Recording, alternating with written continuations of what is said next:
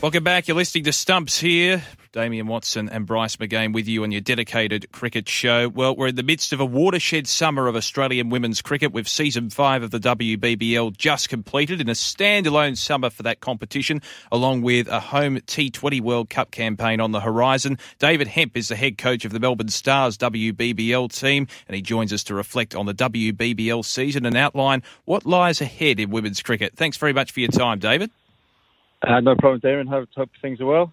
Oh, they absolutely are. The Melbourne Stars finished on the bottom of the table with two wins this WBBL season, but you did orchestrate a couple of upsets against the Renegades and, of course, the Perth Scorchers when both were really fervently chasing final spots. How did you analyse the season as a whole from a Stars perspective? Oh, yeah, obviously, um, results wise, very, very, very disappointing. I think we, you can't hide from that. Uh, performance wise, as you say, there, there were a couple of uh, very good performances, uh, team wins and individual uh, performances within those wins. Uh, look, uh, six, five or six of those games, we found ourselves in really good positions. We just couldn't get over the line, unfortunately.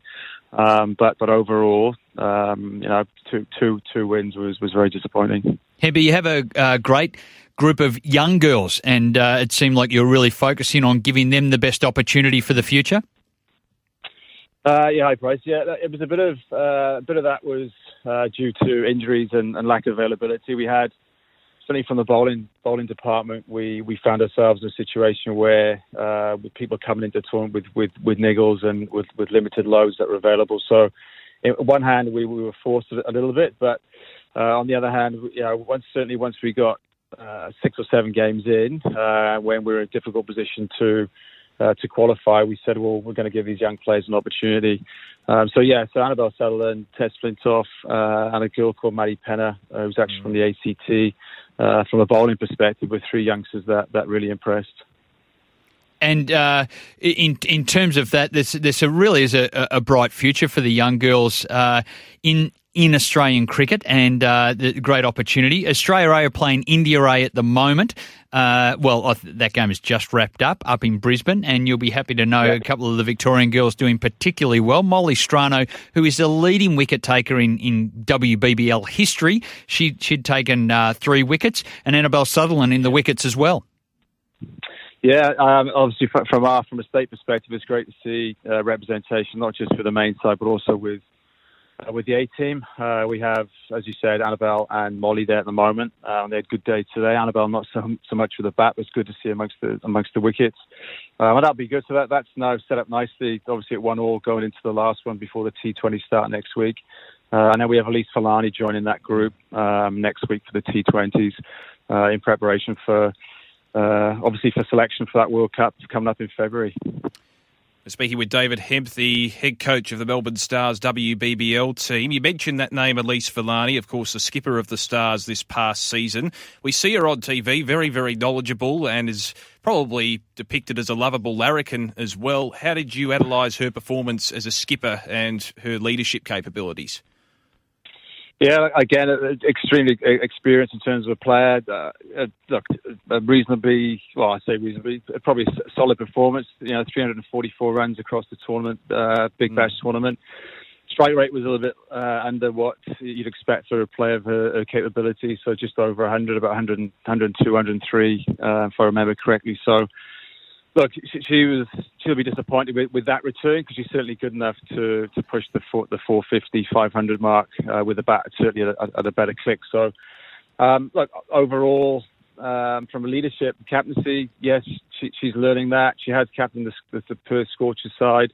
At a times, was, was really good, really proactive, and made some good decisions. But yeah, it's difficult uh, when you're, you're under the pump and your side's losing.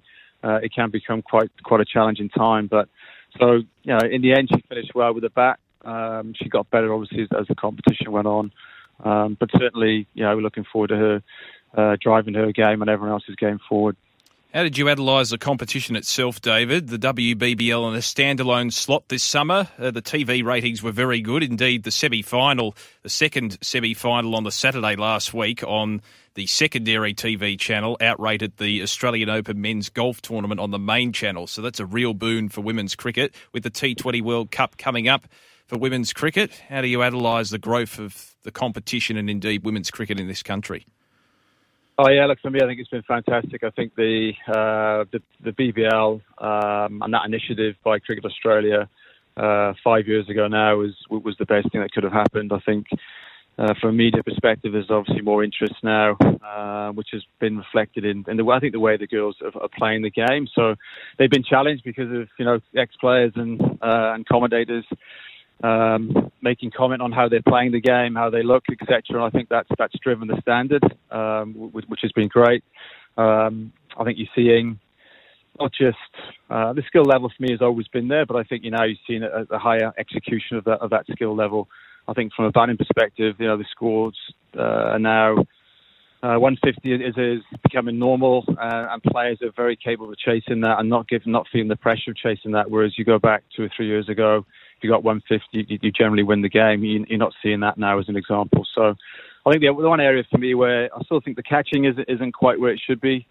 Uh, I think there's too many um, straightforward chances that, that, that, are missed, but the the ground fielding and the diving stop, the pace on the throws, and the batting is certainly seen a, a, massive shift forward, which is uh, which is great to see. Yeah, there's no doubt about that. The the rising standard all the way through, and I guess it comes down to the, the, the, professionalism of the girls and how hard they work, but also the, the teams that work around them and coaches like yourself who are completely dedicated to the growth of others is, is fantastic. What's on the agenda for you now? You, you captain Victoria, oh sorry, coach Victoria now um, with the with the state competition. What, what's coming up there? And obviously we know that the World Cup is February March, so a lot of girls with that on the horizon. But what's next on the agenda for you? Yeah, for us, so we we we had half the squad back in. Uh, I would say half. Uh, yeah, it was actually half ten uh, in this week. Uh, we back to the full complement this week coming.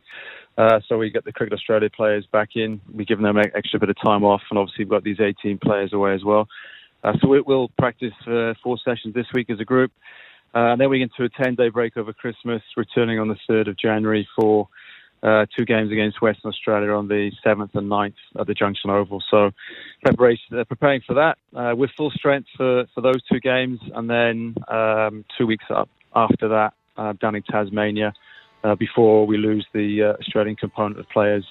who go into World Cup preparation. So, four games for us in, in January, and then two more in February. So, there's eight WNCL games this year. I'm sitting one and one at the moment, so uh, certainly these four games in, in, in, January are pretty big, and if we can uh, win all those four, that should hopefully set us up nicely for those games in February. David, really appreciate your time on Stumps. All the best for the months ahead, and thanks again. That's brilliant. Thanks so much, Damien. Cheers, Bryce. Thanks, Happy.